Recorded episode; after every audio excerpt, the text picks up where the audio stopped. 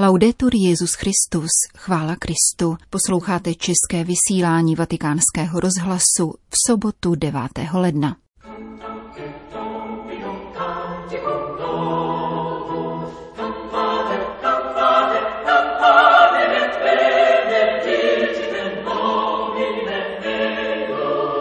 Život je posvátný a nedotknutelný již od početí, reagují argentinští biskupové na legalizaci potratu, k níž se třikrát vyslovil rovněž papež František.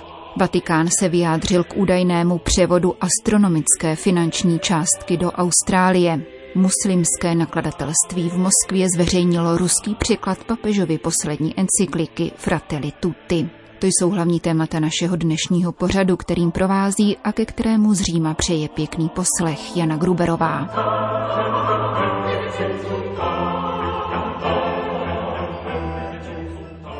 Zprávy vatikánského rozhlasu. Vatikán Buenos Aires. Předposlední den minulého kalendářního roku schválil argentinský senát zákon o dobrovolném přerušení těhotenství. Hlasovalo pro něj 38 senátorů, 29 bylo proti. Papežova vlast tak po 12-hodinové debatě uzákonila beztrestnost potratu poté, co zákon již dříve prošel poslaneckou sněmovnou.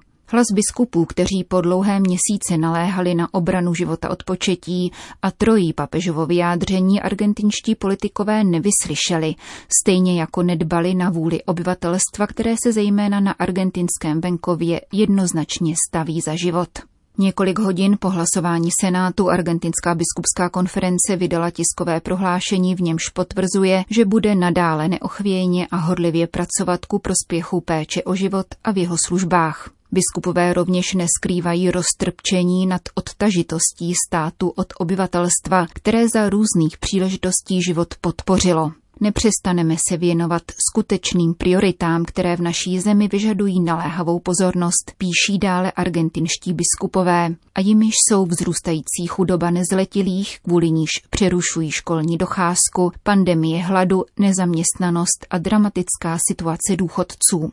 Obhajoba života za každých okolností uzavírá prohlášení Argentinské biskupské konference nás uschopní k utváření spravedlivého a solidárního státu, který nikoho neodepisuje, nýbrž naopak prosazuje kulturu setkávání.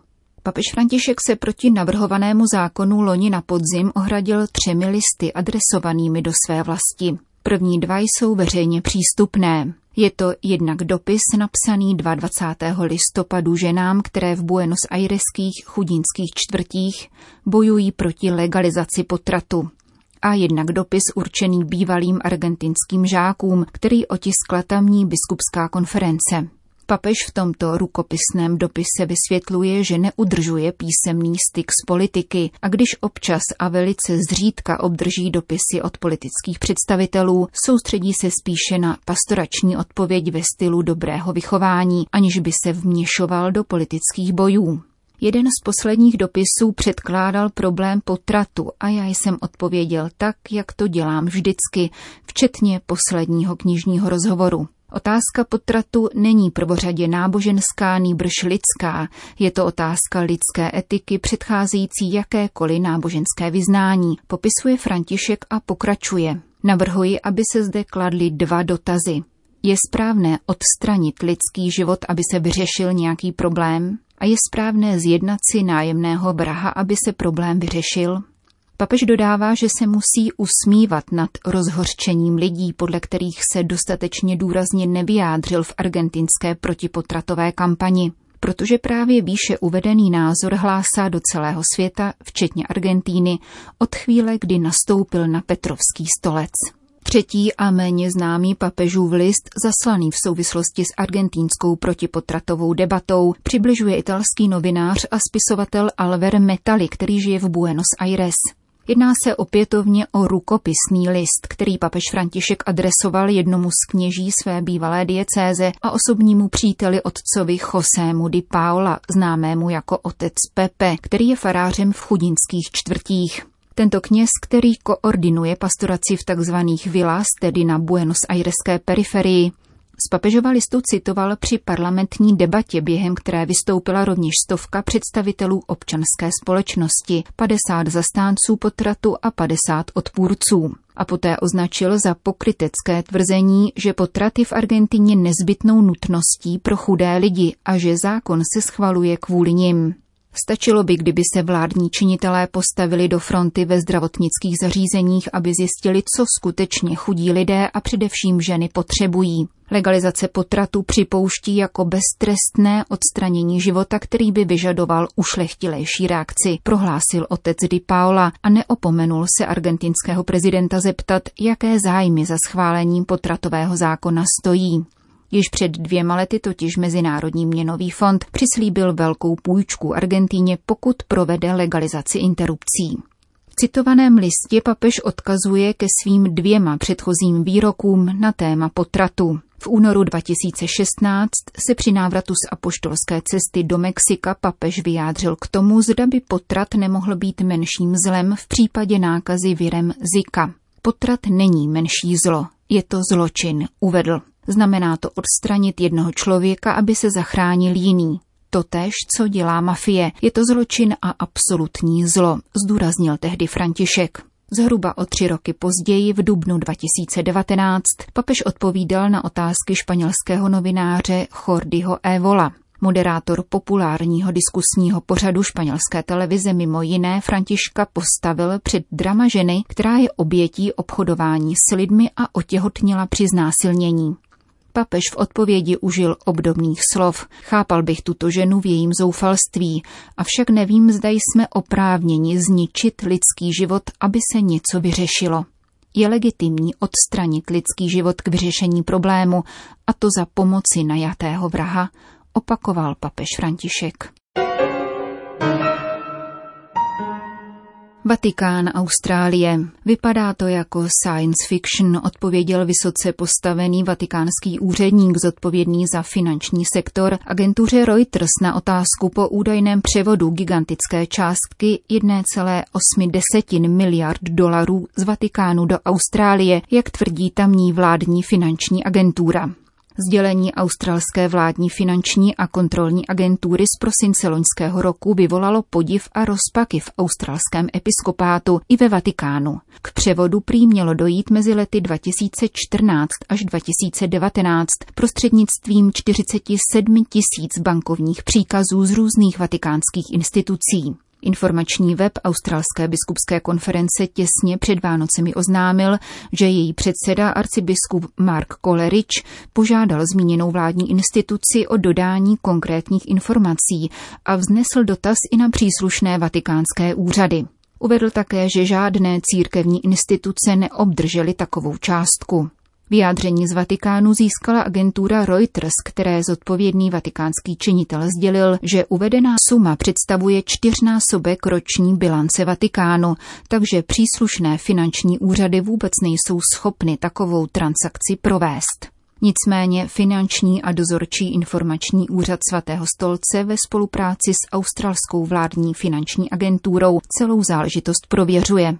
Kauza vznikla v říjnu loňského roku na půdě australského parlamentu, kde senátorka Fierravanti Wells požádala vládu o prošetření hypotetických finančních transakcí, o kterých spekulovala média a australská vládní finanční agentura na dotaz odpověděla. Senátorka vznesla hypotézu, že peníze měly ovlivnit tehdy probíhající proces proti kardinálu Pelovi v jeho neprospěch.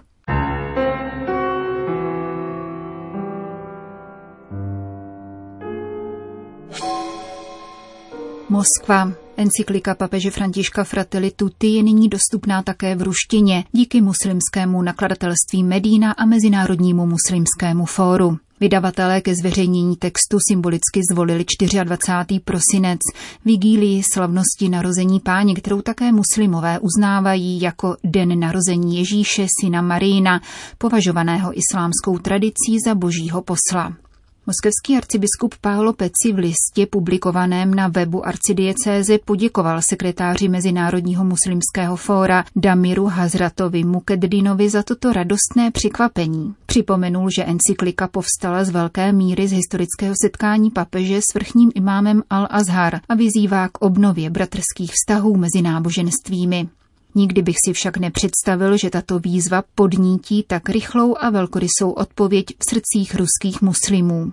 Arcibiskup Peci dále poukazuje na důležitost tohoto gesta, které stejně jako papežovu encykliku nelze podceňovat, zejména v této době, v níž se bohužel řada lidí domnívá, že mezináboženský dialog je prázdnou formalitou, která nenese reálné ovoce a neovlivňuje lidské životy. Pravdou je ovšem pravý opak, zdůrazňuje moskevský arcibiskup, neboť na základě řady důkazů si všímáme, nakolik může kultura setkávání oživit naději a přivést k obnově. To opětovně a zcela jasně potvrzuje, že násilí se nezakládá na náboženském přesvědčení, nýbrž plyne z jeho deformace. V závěru svého děkovného listu moskevský metropolita oceňuje hloubku úvodní eseje, kterou vydání papežovy encykliky doprovodil sekretář Mezinárodního muslimského fóra, neboť nejenom muslimským čtenářům vysvětluje mnohé pojmy papežova slovníku a kontext celého dokumentu a pomáhá také nám, katolíkům, abychom na sebe pohlíželi očima našich partnerů v dialogu. Arcibiskup Paolo Peci vyslovuje přání, že se v budoucnu uskuteční mezináboženská setkání věnovaná tématům papežského dokumentu. Ruský překlad encykliky je k dispozici v elektronickém formátu na webu nakladatelství Medina a prezentace v angličtině na stránkách Mezinárodního muslimského fóra. Encykliku Fratelli Tutti zveřejnil svatý stolec 4. října loňského roku v devíti jazycích. Ruština nepatří k jazykům, v jakých bývají oficiálně vydávány papežské dokumenty. Překlad muslimského nakladatelství nicméně nelze považovat za oficiální jazykovou verzi vatikánského dokumentu. Čína. Agentura papežských zahraničních misí Asia News přinesla zprávu o úmrtí významné postavy čínského episkopátu emeritního biskupa Josefa Tsung Huaite. Zemřel ve věku 99 let, ale podle čínského počítání, které zahrnuje také 9 měsíců před narozením, mu táhla již stovka.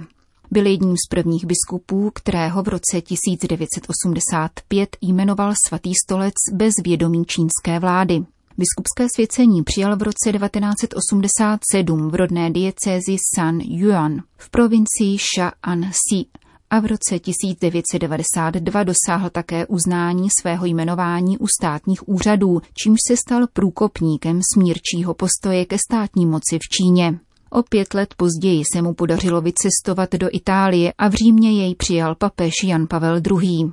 Jako diecézní biskup sloužil do roku 2003, tedy do svých 81 let, kdy svatý stolec přijal jeho rezignaci.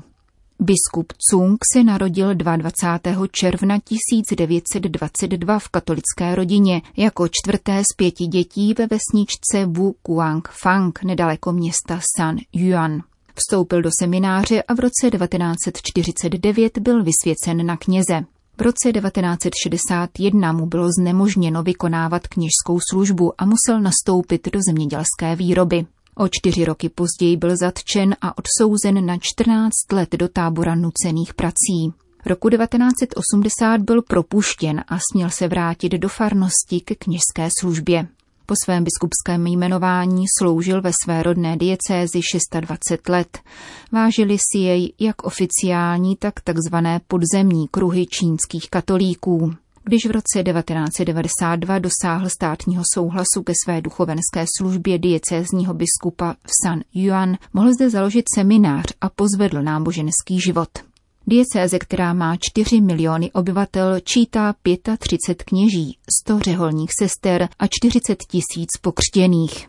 San Yuan je starobylé město z 5. století po Kristu a evangelium zde bylo hlásáno poprvé v 17. století.